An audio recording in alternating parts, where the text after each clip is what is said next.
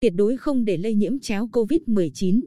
Ngày 3 tháng 10, Sở Y tế có văn bản chỉ đạo các cơ sở y tế của tỉnh tăng cường các biện pháp phòng chống dịch COVID-19, tuyệt đối không để lây nhiễm chéo trong cơ sở khám chữa bệnh.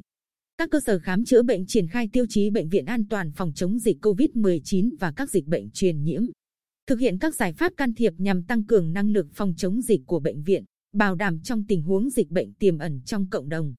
Thực hiện nghiêm sàng lọc, phân loại, phân luồng và kiểm soát triệt đề người khám chữa bệnh, người đi lại giữa các khoa phòng, chú trọng kiểm soát nhiễm khuẩn, nhất là tại các khoa điều trị bệnh nhân nặng.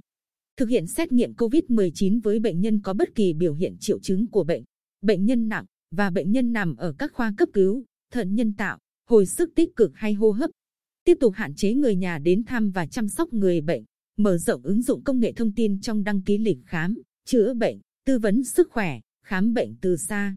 Đối với các đơn vị y tế dự phòng, yêu cầu thực hiện nghiêm kiểm dịch y tế tại cảng hàng không Phù Cát và cảng Quy Nhơn, khuyến cáo mạnh mẽ việc cài đặt ứng dụng Bluezone phục vụ truy vết nhanh, giám sát phát hiện sớm trường hợp nghi ngờ, phân loại trường hợp phải cách ly phù hợp, theo dõi, cập nhật tình hình sức khỏe của người nhập cảnh hàng ngày trong thời gian cách ly giám sát y tế,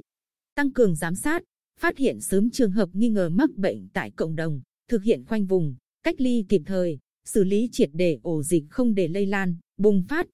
Truyền thông, giáo dục sức khỏe cộng đồng về phòng, chống dịch COVID-19, đẩy mạnh tuyên truyền thông điệp 5K, khẩu trang khử khuẩn khoảng cách không tập trung khai báo y tế,